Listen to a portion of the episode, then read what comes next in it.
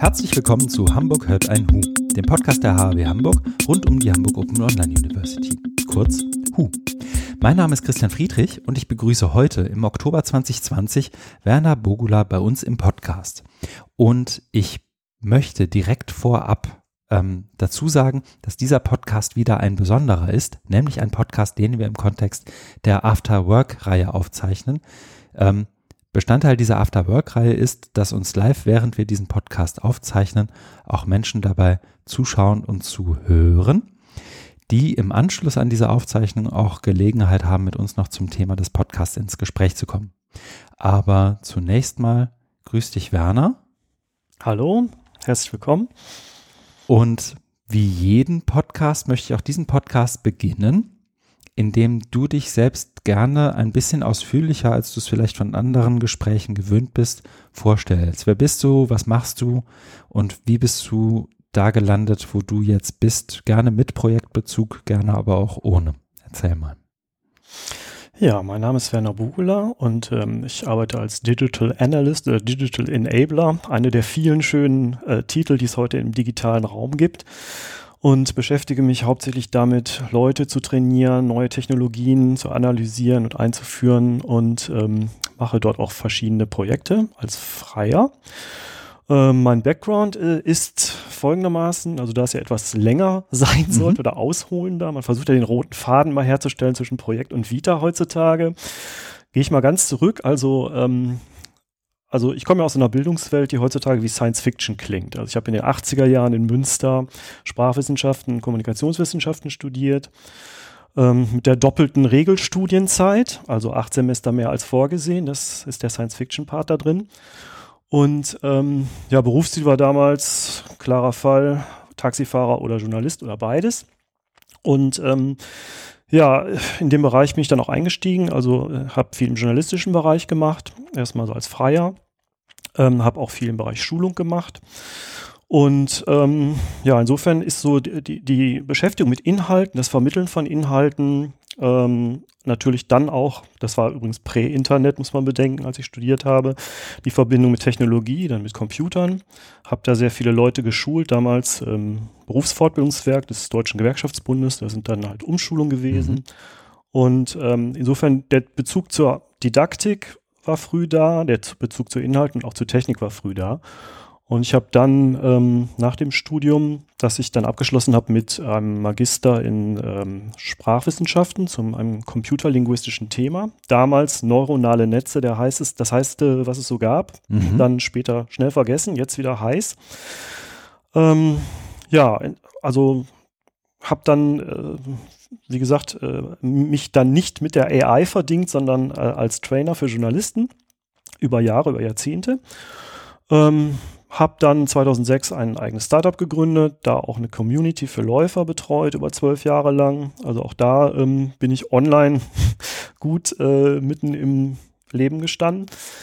Und ja, bin jetzt dabei, halt das Thema AI wieder ganz neu aufzurollen, also seit mehreren Jahren jetzt. Ähm, und äh, habe da auch ähm, wenn man das Thema Online-Learning, das schwebt da jetzt auch über allem mhm. hier nochmal mit reinbringen soll, festgestellt, wie toll es heutzutage ist, ähm, sich online in irgendein Thema, sei es ein Hobbythema, also sei es auch ein professionelles oder ein berufliches Thema einzuarbeiten. Also es gibt zum Beispiel den Kurs Elements of AI, den ich jedem empfehlen kann. Das ist ein sechswöchiger Kurs äh, von der Universität Helsinki, der auch auf Deutsch erhält oder, oder verfügbar ist. Da kann man sich wirklich ganz toll in das Thema AI einarbeiten. Und das geht dann hin bis zu Stanford-Kursen. Den kann man kostenlos machen. Dauert dann allerdings zwölf Wochen, das ist auch ziemlich hart. Kriegt, man kriegt dann auch ein Zertifikat und ähm, das zeigt also, wie sich die Bildungswelt da öffnet. Und das finde ich ganz faszinierend. Und ähm, diese beiden Kurse, die jetzt ja wirklich, die ich beide mitgemacht habe, ähm, zeigen jetzt mal so ein bisschen so die Bandbreite so am High-End. Ne? Mhm. Oder so vom, sagen wir mal, ja, vom, vom wirklich absoluten High-End. Äh, ich meine, wer kann schon in Stanford studieren heutzutage? Also heutzutage schon wieder, weil es jetzt sehr viel online passiert ähm, bis hin zu den Möglichkeiten, also dass frei Sachen angeboten werden, die von der Universität oder von, von, der, von der Organisation halt finanziert werden, sodass jeder es machen kann. Mhm. Ja, und das, ähm, das hat mich natürlich total gepackt.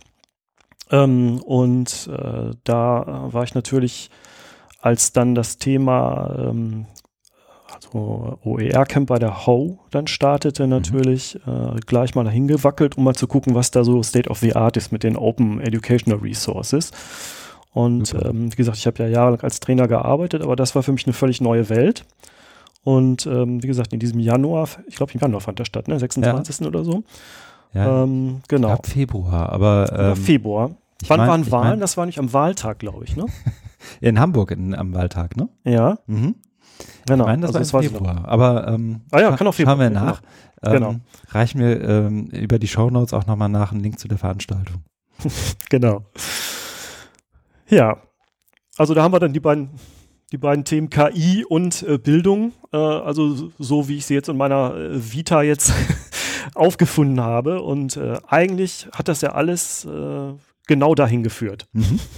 Das bringt mich auch, ähm, da hast du mir irgendwie schon, schon die Hälfte meines Jobs mindestens abgenommen, als derjenige, der jetzt auch die, die Rolle hat, ähm, die Überleitung zu schaffen, sozusagen von, von deiner Vorstellung zu dem, worüber wir heute auch zumindest hauptsächlich sprechen möchten, nämlich über das Projekt, das du wiederum ähm, bei der Hacks and Tools, ähm, also dem, dem OER Camp Meets Hacks and Tools hieß es, glaube ich, ähm, ja eingereicht hast. Ähm, und das, das, ähm, ich erzähle einfach mal, was ich davon mitgenommen habe und dann nimm du das gerne als Anlass, dein Projekt selbst doch mal zu beschreiben und zu korrigieren, was ich missverstanden habe. Ähm, das Projekt, das du bei der Hacks and Tools sozusagen vorgestellt hast und dich auch um, um ein Stück weit um eine Förderung beworben hast, ähm, heißt heute ähm, KISS künstliche Intelligenz für Studierende und SchülerInnen. Andersrum, Andersrum. Studierende. Siehst du, da, da hänge ich dann schon. ähm, und es soll im weitesten Sinne Menschen und auch, ähm, wie soll ich sagen, mehr oder weniger junge Menschen, Studierende können ja auch ein bisschen älter sein, aber im, im Hauptfokus wahrscheinlich Menschen so, wie soll ich sagen, unter den 30 vielleicht als, als eine der Hauptzielgruppen, ähm,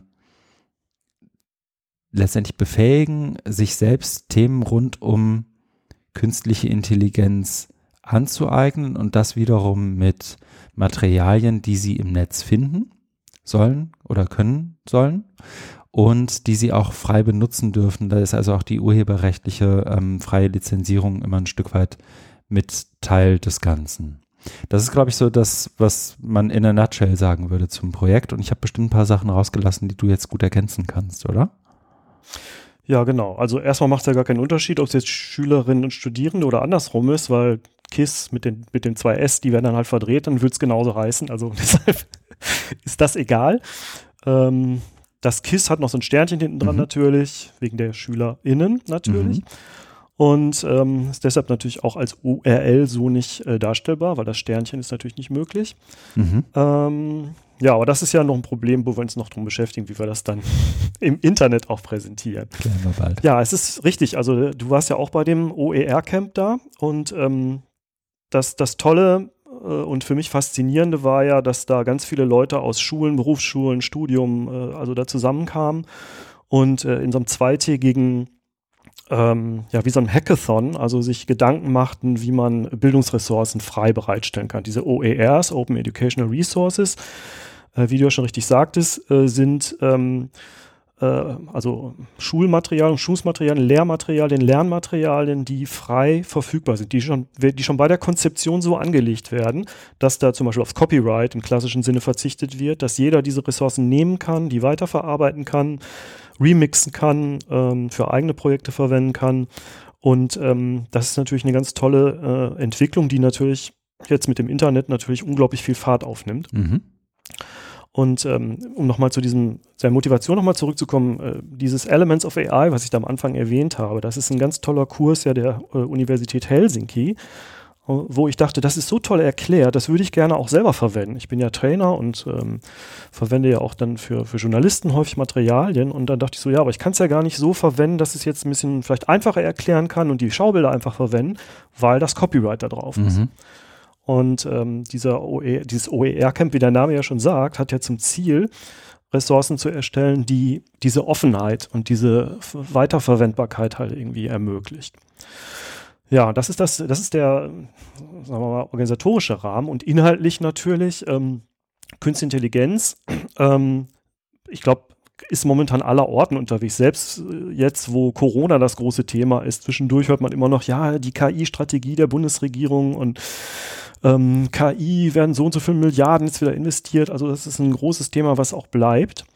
Und ähm, wo natürlich auch ähm, viele junge Leute natürlich täglich mit in Verbindung sind. Vielleicht auch teilweise, ohne dass sie es gar nicht merken. Also jede, jeder Film, der mir bei Netflix vorgeschlagen wird, jede Interaktion mit meinem Handy, mit meinem Siri oder mit meinem Alexa, da ist es ja vielleicht noch ein bisschen deutlicher, da steckt da Künstliche Intelligenz drin. Und ähm, die Idee war mal äh, von der ähm, Erlebniswelt von jungen Leuten, also den sogenannten mhm. Digital Natives, und vom Alter her würde ich sagen, so ab Oberstufe bis so Anfang die ersten Semester von der Erlebniswelt auszugehen und nicht jetzt, ähm, äh, was weiß ich, mathematisch, was ist eine lineare Regression oder irgendwas, sondern einfach mal zu gucken, wie, wie kommt es eigentlich, dass Amazon dir ständig Sachen vorschlägt oder woher weiß TikTok, welches Video du als nächstes gucken äh, sollst. Das ist ja der, der normative Aspekt, den wir später nochmal ansprechen können, der mhm. ethische Aspekt. Also es geht erstmal darum, diese Technik zu verstehen oder, oder auch vielleicht auch erstmal aufzudecken, wo die überall drin steckt. Ne? Auch Weil, als äh, Phänomen dann ein Stück weit. Ne? Also so genau. wie, wie, wie ich die sozusagen im eigenen Erleben habe. Ich, ich hake kurz ein, weil ja. ich mir gut vorstellen kann, dass der eine oder die andere hier bei uns im Live, unter im, im Live-Publikum und auch unter den Zuhörerinnen, die das ähm, als Podcast hören, eine grobe Idee davon hat, was KI, was Artificial Intelligence ist und vielleicht sogar in der Lage ist, wenn man das überhaupt tun sollte, das wäre dann vielleicht die Frage an dich, dass zum Beispiel von so Begriffen wie maschinellem Lernen oder angrenzenden Begriffen, sage ich mal, abzu, abzugrenzen, wenn das überhaupt Sinn ergibt. Ähm, ohne dich darauf vorbereitet zu haben, ähm, muss man vielleicht dazu sagen. Glaubst du, wir kriegen so eine, so eine schnelle, so ein schnelles Glossar hin fürs Gespräch? Also, was meinen wir, wenn mhm. wir KI sagen? Was meinen wir, wenn wir maschinelles Lernen sagen? In, kann man das in ein, zwei Sätzen so mit 80 Prozent ja, beschreiben? Also, das, äh, das ist ja auch ähm, Aufgabe dieser, dieses KISS, mhm. dass man in diese wirre Vielfalt von Machine Learning und Deep Learning und äh, was da alles gibt, also mhm. dass man da so ein bisschen Ordnung reinbekommt. Es ist eigentlich ganz einfach. Also ähm, die Grundidee, also der KI, ist Lernen aus Beispielen, statt durch Regeln oder Mathematik.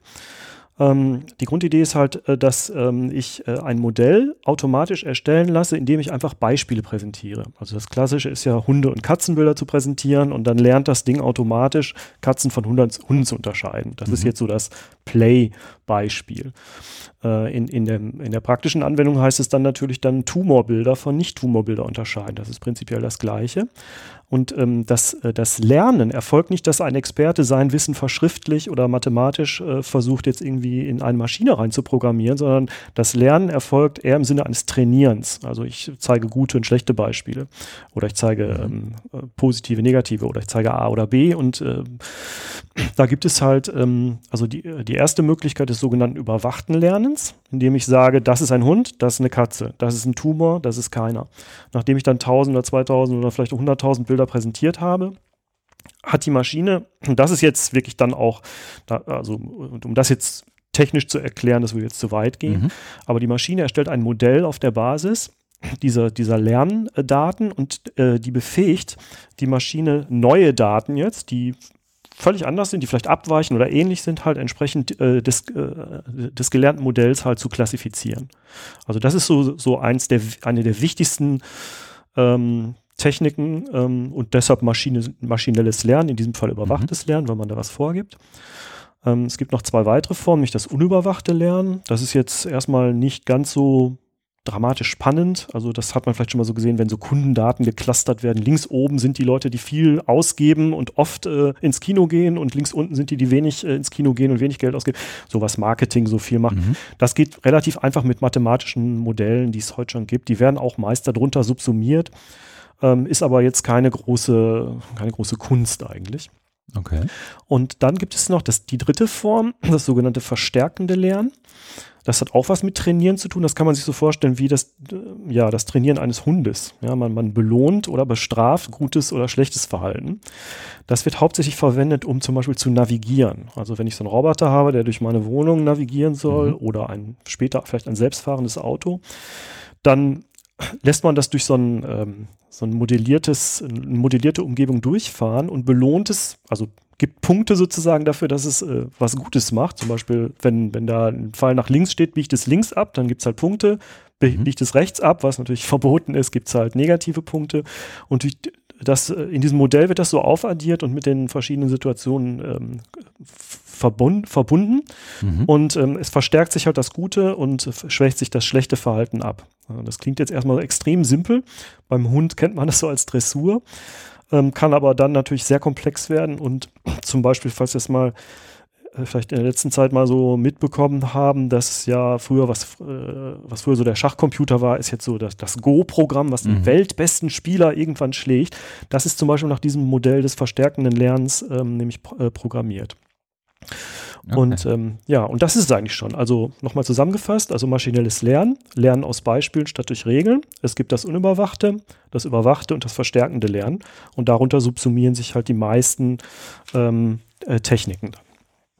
Okay, habe ich dich gleich, wie soll ich sagen, dem Test ausgesetzt, ob du dem Projekt gewachsen bist, was natürlich außer Frage stand eigentlich, aber ähm, hilft, hilft uns, glaube ich, nochmal. Ähm, du hast ja jetzt so ein, so ein Stück weit beschrieben, wie du dich selber auch dem Thema irgendwie wieder neu gewidmet hast, ne? Also wie du ähm, so in, in der Vorstellung habe ich noch so im Ohr, naja, und dann habe ich das früher, da, da hieß das neuronale Netze und war damals dann irgendwie ähm, ganz, ganz heißer Kram und äh, jetzt bin ich da wieder dran und zwischendurch gab es mal so eine Flaute. Ähm, und du hast auch schon so ein paar Beispiele erwähnt, die, die du dir, glaube ich, so ein Stück weit Vorbild ist vielleicht falsch, aber an denen du dich, glaube ich, schon ein Stück weit orientierst, jetzt auch bei dem, was du mit KISS machst. Ne? Also mhm. äh, du hast Elements of AI äh, genannt, du hast so die, die vielleicht auch inhaltlich etwas tiefer gehenden, anspruchsvolleren Kurse, jetzt in dem Fall zum Beispiel von, äh, von, von Stanford, wo es ja wirklich so, ich glaube, das sind so die, die bekanntesten oder profiliertesten AI-Kurse, die es mhm. so im, im, On, im, in der Online-Lernwelt gibt. Ne? Ähm, wie setzt du das jetzt ganz konkret um? Du hast ja von der Lebenswelt der, der Menschen gesprochen, die hinterher was lernen sollen. Mhm. Ähm, kannst du sowas wie so eine klassische Dramaturgie eines Lernenden, einer Lernenden durch das Projekt KISS schon beschreiben? Bist du da schon so weit, ja. in Anführungszeichen? Also, ähm, man fängt ja vor, vorne an jetzt, also mhm. zum Beispiel bei der Einleitung. Ähm, da ist es jetzt halt so, also was ich jetzt ja so ein bisschen doziert habe, es gibt jetzt die drei Cluster da, diese drei Gruppen und so, das, das kommt ja später. Also die Einleitung, die Hinleitung ist so, dass ähm, äh, das erste Kapitel ist dann so ein Tag, wo so ein Jugendlicher irgendwie aufsteht morgens und mhm. erstmal sein Handy rausholt und guckt, äh, was äh, zeigt die E-Mail an, was zeigt das TikTok an, dann guckt er irgendwie, wie viel, wie wird das Wetter, dann wird die HVV-App oder die, die, die ähm, öffentliche Verkehrsmittel-App aufgerufen, wie komme ich von A nach B, dann ähm, ähm, unterwegs spielt er mit dem Ding noch ein bisschen rum und ähm, dann wird ihm noch vorgeschlagen, irgendwie, er sollte sich vielleicht noch diesen Film mal ausleihen. Also alles so typische Sachen, die so mhm. hauptsächlich mit dem Handy ähm, also äh, auf uns zukommen. Und äh, von, diesen, von diesem, sagen wir mal, prototypischen Tag, wo natürlich jetzt alles reingestopft wurde, was, was irgendwie so passieren kann, von diesem prototypischen Tag bin ich jetzt so ausgegangen und habe dann gesagt, so, jetzt gucken wir mal einmal durch den ganzen Text durch. Ich lasse die mhm. Leute das auch interaktiv, diesen Text nochmal, also nachdem die den vielleicht hoffentlich gelesen haben, nochmal, wird er nochmal präsentiert und dann sollen die Leute alles markieren, äh, wo sie vermuten, dass da AI drin ist. Und das ist das Schöne an dieser äh, Online-Technologie, die wir verwenden. Das ist H5P. Das mhm. wird in Online-Lernen ja ganz häufig verwendet. Ähm, das ermöglicht dann, solche interaktiven Lernressourcen zu den reinen Texten und Bildern noch dazuzustellen, sodass man dann ähm, da Sachen ankreuzen kann, Multiple-Choice-Sachen machen kann, äh, auch so Sachen aus, spielerisch ausprobieren kann und äh, dadurch dann das Feedback der Nutzer nochmal ähm, einholen kann. Mhm. Und das ist schon, schon mal so der erste Ansatz, also von ähm, vom Alltäglichen, von, von den Gegenständen, die einem täglich begegnen, halt selber zu überlegen, äh, ist das schon KI oder ist das noch irgendwie äh, klassisches, äh, klassische Mechanik? Ähm, also das ist so der, der Ausgangspunkt, wo ich dann so hin, hinleite. Mhm. Und dann später ähm, wird das auch so ein bisschen dialogisch dann auch so gemacht. Das wird meist aus so Dialogen entwickelt, dass zwei Jugendliche sich treffen und der eine sagt, Mensch, ich glaube, mein, mein, mein Handy hört mich irgendwie ab oder so. Die empfehlen mir diesen Film, den ich sowieso gerade angucken wollte. Äh, das ist ja ganz mysteriös und so. Und dann erklärt dann der andere Jugendliche, ja, äh, wir, ich mache da gerade so ein Praktikum bei so einer Marketingagentur, das ist eigentlich ganz einfach. Das funktioniert äh, über äh, kollaboratives Lernen. Und ähm, dann wird das so an so einem ganz simplen Beispiel, ähm, wird das dann also äh, durchgegangen und man, man zählt dann einfach nur die Likes und die Nicht-Likes zusammen und kriegt dann, kann dann jeder ein Ergebnis rausbekommen, ne, wie so eine Maschine darauf kommen kann, mir jetzt diesen Film vorzuschlagen, ohne mich abzuhören. Ja? Mhm. Und ähm, ja, okay. das ist so immer so, so die Grundidee, also von einem ja, Dialog oder einem, einem, einem typischen Konfrontation mit irgendeiner Technik dahin zu gehen, wie, wie funktioniert das eigentlich dahinter? Und das möglichst ohne Mathematik oder mit ganz wenig Mathematik ähm, so dann ähm, darzustellen. Das sind dann so Sachen wie, äh, ich weiß nicht, ich will mein Handy verkaufen, wie, wie, wie wird der, wie kann ich den Preis vorhersagen? Oder ja. ähm, äh, ich kann jetzt irgendwie die Musik nicht richtig unterscheiden zwischen East Coast und West Coast Rap und so, aber die Maschine kann das. Wie, wie macht die das? Ne? Und solche Sachen. Und ähm, wie gesagt, da habe ich mir jetzt einfach mal so ausgedacht, was äh, da interessant sein kann. Das äh, wird jetzt aber in einer zweiten Phase nochmal gegengetestet. Vielleicht machen wir da auch völlig falsche mhm. Vorstellungen, mhm. was die cool finden. Aber ähm, wie gesagt, von der Grundidee ist es ganz anders als äh, vom kleinen äh, mathematischen Ausgangspunkt, das immer weiterzuentwickeln, sondern immer vom Alltag auszugehen und von da aus dann äh, auf die Technik zu gehen und dann das versuchen zu erklären. Okay, super. Vielleicht nur mhm. kurz als Einwurf ähm, und ähm, ähm, als, als, als äh, ja doch letztendlich als Hinweis.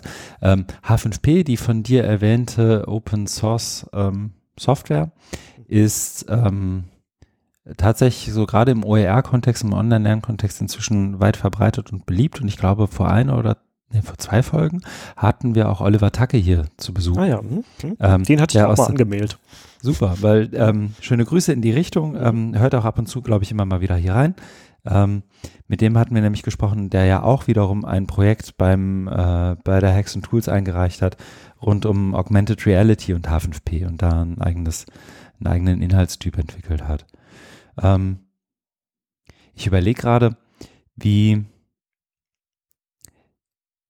wenn ich, und die Pause ist jetzt durchaus, ähm, wie soll ich sagen, ist nicht gekünstelt, sondern ich überlege, wenn, wenn ich wie du jetzt hergehen würde und ähm, dieses, dieses Lernkonstrukt bauen müsste, müsste ich mich, glaube ich, als jemand, der in dem Themenfeld ja auch arbeitet, ähm, ja irgendwie wahnsinnig zusammenreißen, da nicht zu technisch und nicht zu nerdig und nicht zu, zu tief reinzugehen und das sozusagen weiterhin an dieser und gar nicht negativ konnotierten aus meiner Sicht an dieser relativ oberflächlichen Lebenserfahrungswelt immer wieder anzudocken und zu orientieren. Mhm. Ähm, also was, was du beschrieben hast, so der, der Film, der mir vorgeschlagen wird, aber dann auch bis hin zu ja schon fast mystifizierten Momenten, wo jemand äh, mit, mit dem Freund oder der Freundin über das Paar Schuhe spricht und auf einmal schlägt irgendwie ähm, die, die Online-Werbung genau das Paar Schuhe vor, über das man gesprochen hat und man fühlt sich abgehört.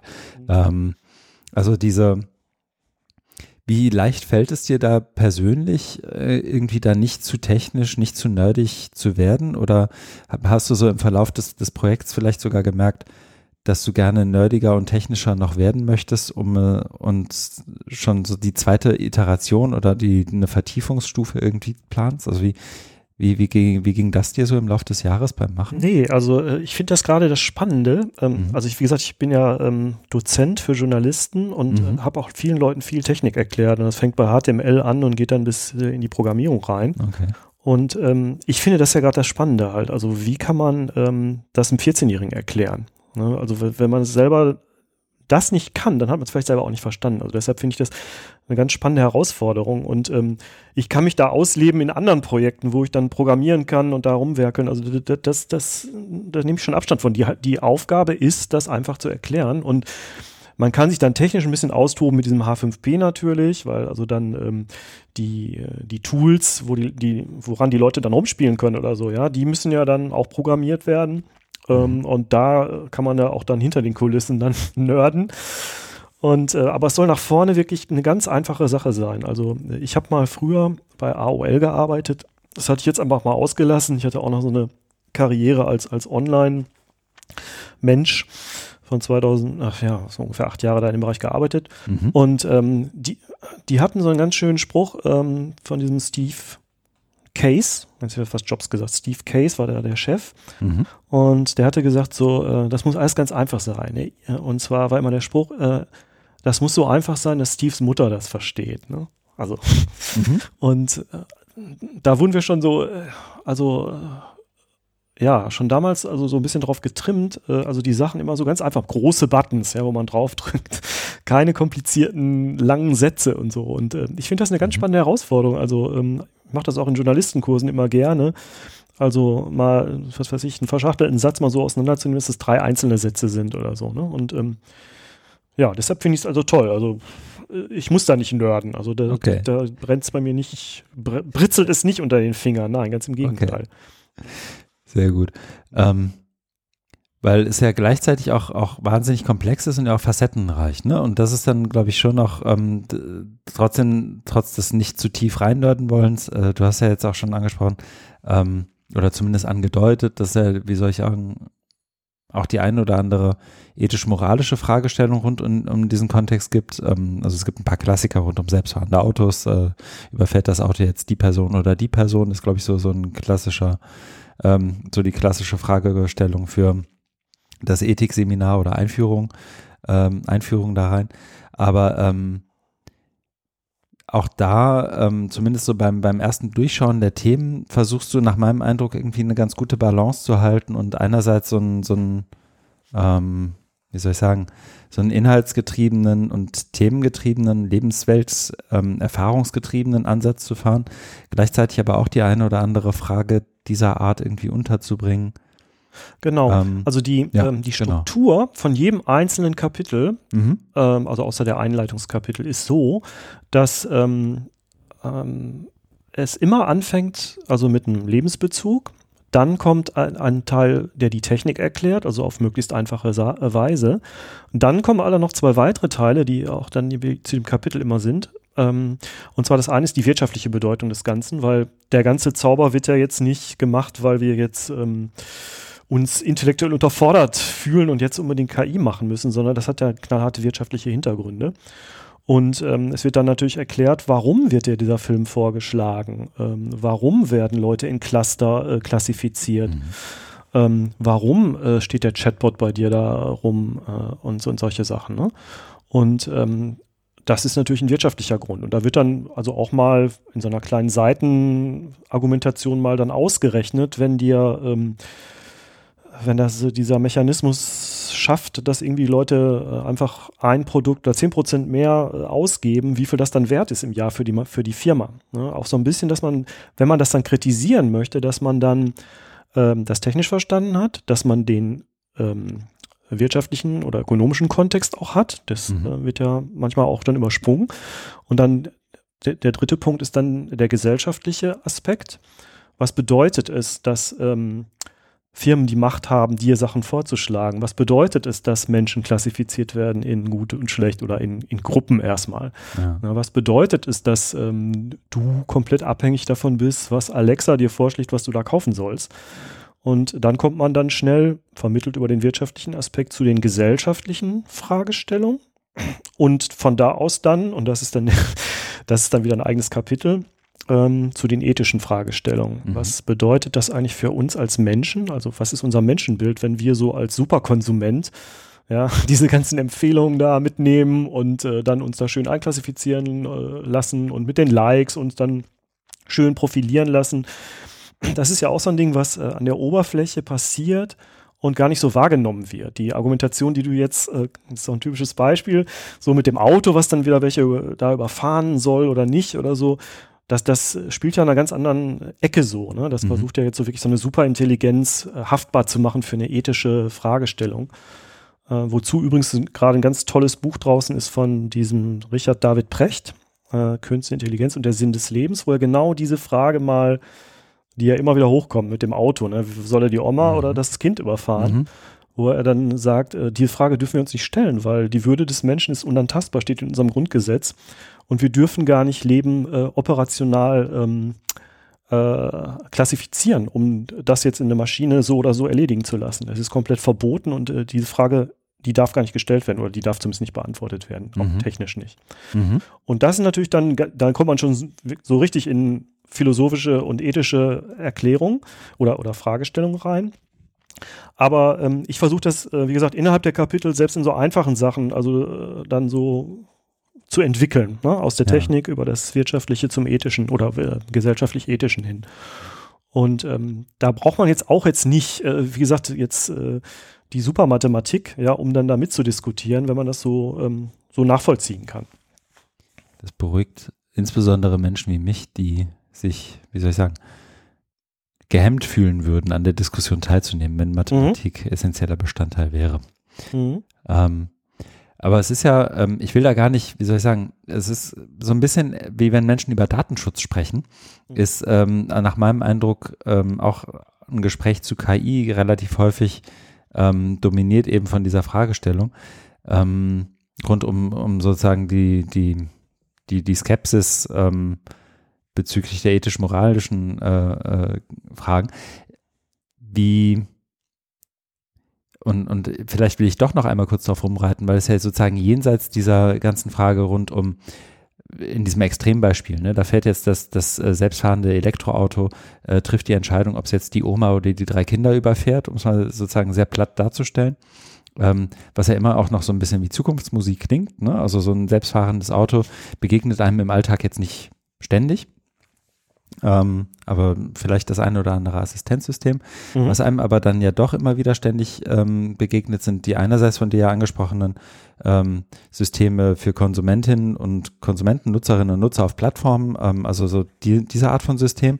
Und andererseits ja auch immer wieder Systeme, die in irgendeiner Art und Weise von ähm, von öffentlicher Hand ja inzwischen auch immer mal wieder eingeführt werden. Ne? Also es gab jetzt in, im Laufe dieses Jahres auch die ähm, Skandalbildung rund um das österreichische System, ähm, mhm. wie wie Arbeitslose und arbeitssuchende Menschen geklustert werden in Bezug auf ihre Erfolgsaussichten. Und auch das macht ja ein, ein Algorithmus zumindest. Ob es eine KI ist, weiß ich ehrlich gesagt gar nicht. Ja. Mhm. Ähm, wie, wie schaffst du es denn, als jemand, der dazu ja wahrscheinlich auch eine Meinung hat, ähm, deine Meinung in dem Lernangebot na, ich weiß gar nicht, ob der Anspruch sein sollte, die mit der Meinung hinterm Berg zu halten, aber wie schaffst du es da so eine Art von Spektrum zu, aufzumachen? Genau. Weil eigentlich sind das ja oft Fragestellungen, wo es nicht so ein richtig, richtig und kein richtig und falsch gibt oder ein schwarz und weiß, sondern wo es ja viele Grauschattierungen so dazwischen gibt. Richtig.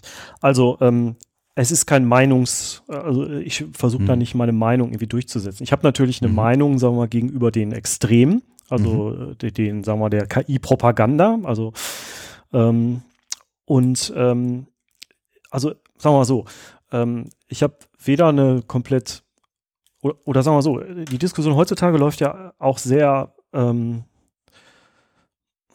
ja sehr ähm, auseinander. Also auf der einen Seite ist das die totale Heilswelt, also KI wird uns die Arbeit abnehmen und das, das totale Paradies äh, wird kommen.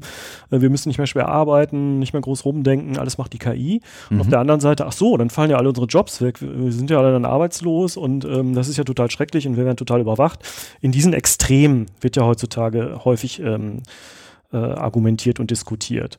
Und äh, auch diese, diese ja, diese Extremfälle wie äh, jetzt zu entscheiden, ob ein Mensch äh, sterben soll oder ein anderer, ist ja wirklich, wirklich ein Extremfall. Und das sollte man jetzt nicht ähm, als Ausgangspunkt der Diskussion nehmen, sondern selbstverständlich gibt es ganz viele positive Leistungen der KI. Also wenn ein Tumor besser erkannt werden kann, wenn ähm, ähm, jetzt in der Corona-Krise zum Beispiel, das habe ich gestern erst gelesen, werden ganz viele, ähm, über Tausende von Medikamenten oder potenzielle Stoffe äh, als, ähm, als Heilstoffe irgendwie ähm, in Labors automatisiert durch KI halt geprüft, was, wo Menschen vielleicht Jahre für brauchen würden. Das geht mhm. jetzt in, in, drei Wochen.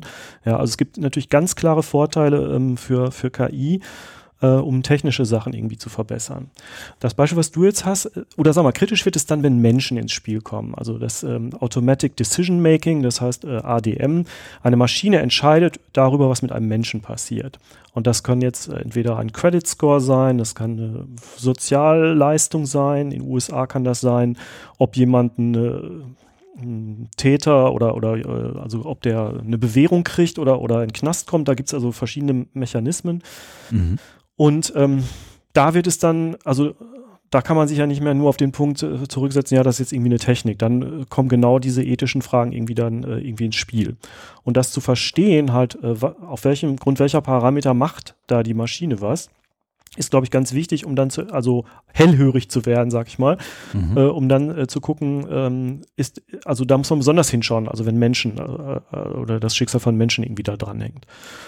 Und wie gesagt, man muss da jetzt gar nicht den obwohl selbst da gibt es ja Entwicklungen jetzt in, in automatischen Waffensystemen, äh, dass äh, KI Forscher auch so einen Kodex mittlerweile versuchen aufzusetzen, dass dies nicht für Waffen oder automatische Waffen verwendet wird. Ähm, dennoch die Armeen dieser Erde äh, gieren nach solchen besseren Waffen. Ne? Und äh, mhm. selbstverständlich da ist natürlich Empörung und äh, Diskussion natürlich auf jeden Fall erforderlich. Ähm, hier ist es halt so, äh, innerhalb des, des KISS-Programms, wie ich ja schon am Anfang sagte, halt, ähm, also dass ähm, technisch erstmal das Ganze erklärt wird und ähm, die, die ethischen Fragen sich dann, sobald es um Menschen geht, dann ähm, auch bei den kleinen Fragen schon so, also versucht wird, dass man dafür sensibilisiert wird. Also ich nehme nur nochmal dieses Beispiel mit dem, mit dem Vorschlag. Wenn mir ständig was vorgeschlagen wird oder Alexa mir einfach immer, kann mir nur eine Antwort geben. Google kann ja so vielleicht 20 untereinander bringen, da kann ich ja noch auswählen. Aber Alexa sagt einfach, so ist das jetzt. Und die Leute nehmen das einfach hin. Mhm. Dann ähm, äh, werde ich in meiner, Frei in meiner Entscheidungsfreiheit oder auch in meinem aktiven Suchen nach irgendwas äh, sozusagen eingeschränkt weil ich ja mit der Zeit dann so einfach das hinnehme, was die Maschine da ausspuckt. Und ähm, um da, da glaube ich, fängt es an zu warnen, ähm, oder soll sollte man anfangen zu warnen, äh, dass die Leute sich genau überlegen, was passiert eigentlich da. Ne? Mhm. Und ähm, ja, also ich versuche das äh, durchgängig so bei allen, ähm, in allen Kapiteln, ähm, also so an die jeweiligen Technologien anzuknüpfen. Hab dann im letzten Kapitel, öffne es dann aber dann natürlich nochmal für die großen Fragen, sage ich ja. jetzt mal, die genau solche Sachen, wie du jetzt da äh, angesprochen hast, nochmal äh, in diesem Kontext nochmal vers versuchen, nochmal darzustellen halt. Ne? Und da geht es dann halt um Verantwortung, also wer ist verantwortlich, wenn eine Maschine was macht, dann geht es darum, um Fehler, also wie, wie sicher ist das Ganze, Sicherheit. Ähm, und natürlich auch um das menschliche Selbstbild. Ne? Also die Idee, dass wir jetzt ähm, vollautomatisiert durchs Leben geleitet werden, ähm, die ja als positive Utopie verkauft wird, ist vielleicht gar nicht so schön. Mhm. Ich will auch gar nicht nur, ähm, es tut mir fast ein bisschen leid, dass äh, sozusagen, aber ich glaube, das ist das Schicksal von, von vielen Menschen, die ähm, KI im deutschen Bildungskontext mhm. ähm, ähm, besprechen, dass das äh, häufig so, so schon fast ähm, und das meine ich tatsächlich negativ, so, so eine Art Rechtfertigungsdruck erzeugt wird. Jetzt mhm. erklär uns mal, warum wir auch noch über KI im Bildungskontext sprechen möchten, weil das ist ja eigentlich böse, haben wir gehört. Mhm. Ne, also so, so meinte ich es gar nicht. Deswegen komme ich auch gerne noch mal ein Stück zurück zum, zum, zum KISS-Projekt, denn was mich tatsächlich auch so, während du erzählst, interessiert ist, ähm, wenn wir beim Weg des Lernenden oder der Lernenden bleiben, ich, ich durchlaufe mehr oder weniger, wenn ich das richtig verstanden habe, ja linear verschiedene Kapitel innerhalb dieses ähm, des Projekts, innerhalb der, der, der, der oder zwischen den verschiedenen Lerneinheiten. Ne? Mhm. Ähm, kannst du schon sagen, was sozusagen der, der Umfang wäre und ob das in irgendeiner Art und Weise auch vielleicht in, in sowas wie einen Hochschulkurs oder einen, einen Oberstufenkurs oder ähnliches irgendwie auch integrierbar sein kann? Ähm, ist das was, wo du, wo du vom Design her sagst, das muss unbedingt jetzt ähm, in 13 Wochen, sprich ein Semester passen oder wie, wie, wie gehst du an sowas, an, an solche Fragestellungen? Mhm. Ja, das, das, ist eine sehr gute Frage, weil ähm, ähm, bei diesen Open Educational Resources geht es ja darum, dass man die schon bei der Konzeption so anlegt, dass jemand anders die weiterverwenden kann. Wenn ich jetzt mhm. mein Buch ne, mit meinem Namen da drauf irgendwie daraus machen wollte, dann gehe ich natürlich anders daran, als wenn ich sage, ähm, ich möchte, dass jemand anders das verwenden kann, äh, dass er vielleicht Teile daraus verwenden kann, dass er vielleicht hm, zum Beispiel, ich habe das so konzipiert, ähm, dass diese sagen wir, ersten drei Kapitel, die jetzt die Technologie prinzipiell erklären, die sollte man zusammenhängend natürlich machen, damit man auch ein Verständnis davon bekommt. Dann gibt es acht Kapitel, die dann diese einzelnen Technologien, also wir hatten ja jetzt Beispiele, äh, Vorschlagswesen, äh, Clustering von, von äh, Kundengruppen, ähm, ähm, also Bilderkennung, ähm, Chatbots und solche Sachen, die kann man einzeln auch äh, nehmen. Also man könnte jetzt auch, ähm, ich bin auch gerade im Gespräch mit ähm, Informatiklehrer, ähm, man könnte jetzt zum Beispiel so ein, der macht zum Beispiel im Februar so eine Einführung äh, in KI, wo er dann mhm. später mit den Leuten vielleicht da auch coden möchte oder so. Der, der hat sich vielleicht überlegt, dass er halt diese Einführung nimmt und mal vielleicht ein Beispiel, zum Beispiel Klassifikation, äh, Bilderkennung und mhm. ähm, das kann man dann vielleicht in zwei Tagen durcharbeiten und kann dann einen dritten, vierten, fünften Tag, wenn man eine Woche hat, dann vielleicht auch programmieren. Also das ist schon mal so angelegt, dass es ähm, also, ähm, also in, in Fragmenten auch verwendet werden kann. Man kann jedes einzelne Kapitel rausnehmen. Natürlich, wenn man vielleicht eine andere Einleitung dazu machen möchte, kann man das, äh, ja, vielleicht das Kapitel über neuronale Netze, weil man da schön rumspielen kann, ja, äh, kann man dann rausnehmen oder nur die interaktive Grafik, um dann ähm, mhm. etwas vielleicht etwas zu besser darzustellen, was man vielleicht im Text nicht so gut äh, zeigen kann. Also ähm, es ist schon so konzipiert, ähm, dass es äh, ja in Modulen aufgebaut ist. Mhm. Was ja allein gerade bei so einem Thema wie, wie diesem schon deswegen wichtig ist, weil da ja auch ähm, der Fortschritt nicht aufhält und das Thema vielleicht auch in zwei Richtig. oder drei Jahren mhm. wiederum inhaltlich auch anders bewertet oder beschrieben wird, eine neue Technologie oder ein neues Beispiel, das näher an der Lebenswelt ist vielleicht genau. Markt ist und gerade deswegen die, das, das, wie soll ich sagen, nicht so gut altert wie ein Online-Kurs mhm. zu Geometrie. Das ist richtig, ähm, weil äh, die, die Entwicklung ist ja rasend schnell. Die Grundtechniken, also wie sie jetzt dargestellt sind, die, mhm. die bleiben erstmal gleich, aber in der Gewichtung wird sich da ganz bestimmt, werden sich da Sachen verschieben. Also jetzt wie zum Beispiel äh, Spracherkennung ist jetzt ein großes Thema, was hier, weil es so komplex ist, nur am Rande äh, besprochen wird. Ähm, die Hoffnung bei diesen Open Educational Resources ist ja schon so, dass man so generisch ist, äh, dass man vielleicht Teile verwenden kann, aber dann auch wieder neue Teile dazu machen kann. Das kann mhm. jemand anders machen, das kann ich vielleicht machen, wenn ich da vielleicht mal ein Update machen möchte oder so. Und ähm, ja, also das ist so schon wird bei der Konzeption schon berücksichtigt, ne? dass es nicht so ein rundes Werk ist, so mit toller Einleitung und dem großen Schlussplädoyer, sondern es ist, man arbeitet in Fragmenten, was fürs Arbeiten gar nicht so schlecht ist, weil ich, ähm, das läuft ja bei mir nebenbei, neben meinen anderen Jobs. Mhm. Und ähm, da kann man sagen, okay, diese Woche habe ich mal Zeit, die drei Lerntechniken oder die drei ähm, Maschinenlerntechniken durchzuarbeiten. Das kann man abgeschlossen dann fertig machen und kann dann vielleicht ja was anders machen und dann da wieder äh, zurückkommen. Also das ist eigentlich ein ganz angenehmes Arbeiten auch. Ja. Wie viel Zeit steckst du da rein oder wie viel hast du schon reingeschickt? Was, was schätzt du, was so der Gesamtumfang also sein wird? Ja, also vom Text äh, bin ich fertig. Äh, also wenn man das jetzt einfach nur den, ne, also was soll alles rein, das ist auch abgeschlossen. Ja. Das sind ungefähr ja, 80 Seiten Text wäre das, wenn das jetzt ein Buch wäre oder so. Ja. also ich habe noch keine Schaubilder, da bin ich noch da dran zu überlegen. Also da habe ich jetzt einfach Sachen genommen, die frei verfügbar waren. Das soll vielleicht noch ein bisschen besser werden. Also 80, 90 Seiten Text. Ähm, dann ähm, habe ich das auch schon online gestellt. Also das sind jetzt so 16 Kapitel, glaube ich, ungefähr, mhm. die jeweils dann ja entsprechend drei, vier Seiten irgendwie haben und ein bisschen mehr.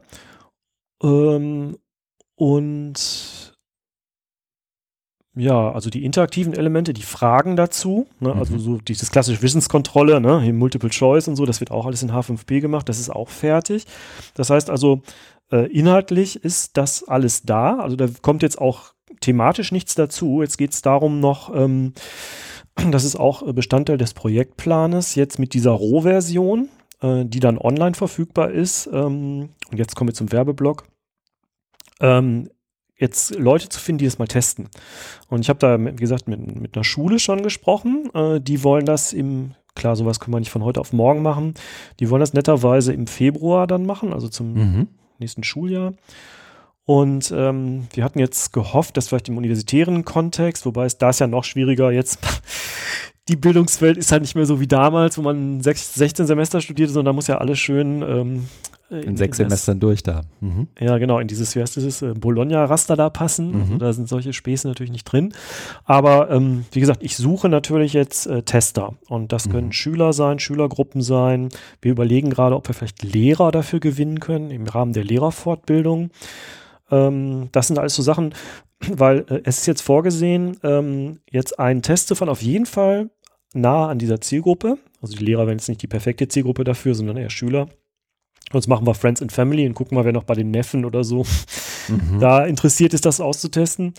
Ähm, also ähm, genau, und nach diesem Test äh, gibt es tatsächlich nochmal eine Phase, wo man als eigenes, als eigener Lernprozess dann, also die Verbesserungsvorschläge oder vielleicht auch die Pro Probleme nochmal angeht äh, und das Ganze nochmal ein bisschen fein schleift. Ne? Dass man sagt, äh, also dieses Modell mit dem keine Ahnung, mit dem, mit, mit diesem Clustering da, ähm, das, das, das, verstehen die Leute nicht oder das ist doch, doch nicht so dolle und nicht so cool irgendwie, ne? Mhm. Oder das ist total lächerlich. Wir haben da jetzt zum Beispiel so ein Ding, das ist so ein Zombie-Klassifikator. Das wird auch gerne als Beispiel genommen, um cool zu sein. Aber da habe ich auch schon so überlegt, vielleicht ist das gar nicht so ein gutes Beispiel. Vielleicht macht man das so, weil man das cool findet, aber die Kids finden es irgendwie lächerlich. Ja, um sowas rauszufinden, also äh, dafür haben wir jetzt nochmal so eine Testphase. Und äh, danach wird das dann fein geschliffen und wird dann bereitgestellt. Und ähm, das Schöne ist dann, ähm, dass es, ähm, dass jeder sich jeden Teil davon nehmen kann. Ne? Also es, ich kann, da, kann daraus ein Textbuch rausmachen, ich kann daraus äh, Arbeitsblätter machen für den Unterricht, ich kann daraus auch nur die interaktiven Sachen machen, die vielleicht in so ein, eine App einbauen oder so. Also ähm, das soll dann schon so abgegeben werden, dass ähm, das in vielerlei Hinsicht auch weiter verwertbar ist. Ne? Okay. Das heißt, ich halte nochmal fest, um das, ähm, wie soll ich sagen, mit möglichst fester Stimme nun zu sagen, äh, wer gerne mittesten möchte, darf sich auch gerne bei dir melden. Genau. Ein Daumen hoch, das ist äh, für die Menschen, die live dabei sind, ähm, zu sehen, für die Menschen, die zuhören, nicht. Aber äh, bei Werner gingen zwei Augenbrauen und einen Daumen hoch. Das heißt, Menschen dürfen sich sehr gern bei ihm melden. Kontaktdaten und Links zu ihm haben wir in den Show Notes. Ähm, und was schätzt du grob, wann sozusagen die, dieser Testzyklus mehr oder weniger abgeschlossen ist und Menschen mit sowas wie einer ähm, wie einer festen Version äh, von, von KISS auch arbeiten und lernen und lehren können und dürfen? Ja, das, ähm, also wir liegen ja wunderbar im Plan, bis auf diesen Teil, ja. der jetzt eigentlich ein Monat war äh, für den ja. Test. Und das heißt, okay. sobald wir diesen Test jetzt irgendwie abgeschlossen haben, also wir können jetzt auch nicht ewig warten. Ne? Also ich warte ja. jetzt nicht bis Dezember, äh, bis, bis Februar oder so, bis der Lehrer das da testet. Also dann versuchen wir halt über Friends and Family und äh, Schüler, die man kennt oder Studenten oder so, Studierende, dann ähm, äh, einen kleineren Test zu fahren, wo man dann vielleicht über individuelle Gespräche äh, dann rausfindet. Es gibt ja verschiedene Möglichkeiten. Also man kann ja einen Test machen mit einer großen Gruppe, mit einem Fragebogen mhm. oder man kann mhm. eine Fokusgruppe machen, wo man drei, vier Leute halt hat. Man kann vielleicht auch mal auf so ein Camp wieder gehen, so ein Education Camp und da Leute bitten, vielleicht ein oder zwei Lektionen sich anzugucken und da Feedback zu geben. Das ist aber schon wichtig, glaube ich, weil man macht das ja nicht für sich selber und, und ähm, sondern man macht es ja dafür, dass das andere weiterverwenden können. Insofern ist die Idee vielleicht auch über Lehrer, also wenn jemand Lehrer kennt, die vielleicht äh, sowas vielleicht in einer Projektwoche mal verwenden wollen, ähm, ja, also das wäre natürlich eine gute Zielgruppe, um sich da selber nochmal so ein bisschen äh, zu, zu einzunorden da, ne? Mhm. Sehr gut. An der Stelle sei noch untergebracht, das möchte ich auch einmal im Podcast zumindest erwähnt haben, dass das OER-Camp ähm, mhm. jetzt eigentlich in Berlin hätte äh, physisch stattfinden sollen, die Tage. Ähm, das hat aus ähm, bekannten Gründen ähm, und besonderen Gegebenheiten natürlich, ähm, oder was heißt natürlich, hat nicht stattfinden können. Nichtsdestotrotz wurde das OER-Camp aber mit ähm, einem Award bedacht, nämlich von der ähm, OE Global, der Open Education mhm. Global mhm. Konferenz. Und dazu auch an dieser Stelle herzlichen Glückwunsch. Das scheint mir nicht ganz unverdient zu sein, wenn man sich anschaut, was da die letzten Jahre so entstanden ist. Das ist, äh, ist das, was Jöran Mus-Mehrholz macht, ne? Der hatte, glaube ich, heute da auch nochmal eine Dankesrede bei LinkedIn dazu gegeben, ne? Das ist ja, doch, ne? Ja, ja genau. genau. Ja. Äh, Jöran äh, äh, organisiert das mit mit seiner Agentur und, und auch dem äh, Team von, von OR Info ähm, noch oder bis, bis vor kurzem noch gefördert vom BMBF, aber wie vieles im Bildungskontext ähm, Jetzt, wo es drauf ankommt. Soll, genau, soll, soll die Förderung wohl nicht weitergeführt werden. Zumindest ist das, was man bisher hört, nimmt man nicht wahr, dass es weiter gefördert werden soll. Ähm, das kennen, glaube ich, viele, die im Hochschulkontext arbeiten, ähm, nur zu gut. An dieser Stelle dann auch nochmal, wenn es in diesem Massenpodcast einmal der Appell, bitte weiter fördern, weitermachen. Ähm, jetzt habe ich dich, glaube ich, schon ähm, nach dem Teil gefragt, den du eigentlich unter, hättest unterbringen können, sehr gut, auf meine Frage hin, ob du etwas hättest gefragt werden wollen, was du nicht gefragt worden bist. Oder um es mal weniger verklausuliert zu äh, fragen. Glaubst du, dass ähm, diesem Gespräch noch etwas fehlt, inhaltlich, ähm, was du gerne unterbringen möchtest zum Thema KISS, zum, äh, zu, zu deinem Projekt, worauf du Zuhörerinnen und Zuhörer gerne aufmerksam machen möchtest? Ja, also ich möchte nochmal eine Lanze brechen für die, das OER-Format, also die Open Educational Resources, mhm. ähm, weil viele Leute, die jetzt fachlich Materialien vielleicht aufbereiten, ich kenne das jetzt aus einem, so einem journalistischen Trainer-Kontext, die sitzen so auf ihren Materialien, wollen das natürlich dann nicht rausgeben und nicht teilen und so. Und ähm, das ist eigentlich ähm, für den Fortschritt und die Fortentwicklung jetzt dieser Ressourcen oder der, der Bild von Bildungsressourcen eigentlich immer sehr schlecht. Also äh, deshalb ist dieses Prinzip, dass man ähm, dieses äh, OER-Format hat und das schon so drauf angelegt ist, dass, dass das auch weiterverwendet wird, ähm, eine gute nachhaltige Idee, um Bildung ähm, zu demokratisieren und, und möglichst breit zu streuen verfügbar zu machen. Und ähm, da muss ich natürlich auch sagen, äh, gute Bildung braucht auch gute Leute und, und gute, also die Zeit und die Ruhe, um sowas auch professionell zu machen. Und deshalb bin ich auch sehr dankbar, dass also äh, sowas gefördert wird. Also nochmal, mhm. fördern ist eine tolle Sache. Ähm, speziell, wenn es um so nachhaltige Sachen geht wie OERs, die halt ähm, jetzt nicht mal eben an die Wand gehängt werden oder abgeheftet werden, sondern halt dann auch weiter verfügbar sind. Und das ist natürlich ähm, eine sehr gute Investition, ähm, die in, eigentlich in vielen Bereichen Schule machen sollte. Es gibt jetzt auch so eine Initiative zum Beispiel, dass Inhalte des öffentlich-rechtlichen Rundfunks, äh, die mit mhm. unseren Gebühren bezahlt werden, auch ähm, so es geht, ähm, auch der Öffentlichkeit verfügbar gemacht werden zum Remixen, dass YouTuber oder, oder Filmstudenten, wer auch immer mit diesem Material was machen kann. Das ist ja heutzutage alles sehr stark eingeschränkt. Und deshalb äh, nochmal Lanze hoch und gebrochen für äh, OER und die Förderung. Ähm, ja, das finde ich also eine ganz tolle Sache. Und ähm, ich war, wie gesagt, bis zu diesem OER-Camp da auch nur am Rande mit beteiligt, bin mhm. jetzt aber mittendrin in dem Strudel und finde das wirklich eine ganz tolle Sache. Sehr gut. Mhm. Ja, der, der Forderung und dem Wunsch, öffentliches Geld soll öffentliches Gut ergeben, kann ich mich als Ex-Wikimedia-Mensch und ohnehin auch nur anschließen. Sehr gut. An dieser Stelle ähm, ist es dann auch wiederum mein Job, uns ein Stück weit aus der Unterhaltung herauszumoderieren. Und das tue ich, indem ich mich ähm, zunächst mal bei dir, Werner, ganz herzlich bedanke, dass du dir diese knappe Stunde Zeit genommen hast, um mit uns über dein Projekt zu sprechen. Ja, ich bedanke mich auch. Und dass ich sprechen durfte darüber. Wenn ich einmal anfange, höre ich schwer auf, aber ähm, naja. Das Toll. ist gen da, genau das ist der Plan eines Podcasts. Insofern vielen, vielen Dank, dass das geklappt hat. Ähm, herzlichen Dank auch an die Menschen, die an ihren jeweiligen Endgeräten ähm, gefesselt und gebannt zugehört haben. Wir freuen uns über jede Art von Feedback, Anregung oder Kommentar. Das geht einerseits in den sozialen Medien oder den sogenannten sozialen Medien. Bei Twitter ist das unter anderem möglich, indem man das Team der HU an der HHW kontaktiert. Und das tut man, indem man in einen Tweet at HOOU-HAW schreibt und damit das Handle der HU an der HAW adressiert. Ähm, es geht natürlich auch per Mail, wem das lieber ist. Da schreibt man am besten sein Feedback, Anregungen oder Kommentare an team-hoou@haw-hamburg.de. Beide Adressen auch in den Shownotes zu finden. Ähm, ich bedanke mich nochmal ganz herzlich bei dir, Werner. Ähm, Links zu all den Projekten und Ideen und Konzepten, die du erwähnt hast, ähm, wie auch im Vorgespräch schon erwähnt, in den Shownotes zu finden. Ähm, wir freuen uns jetzt noch auf ein bisschen Austausch und Unterhaltung mit den Menschen, die uns hier beim Aufzeichnen live zugeguckt und zugehört haben und verabschieden uns zumindest bei den Menschen an den anderen Endgeräten schon jetzt. Vielen Dank fürs Zuhören. Bis bald.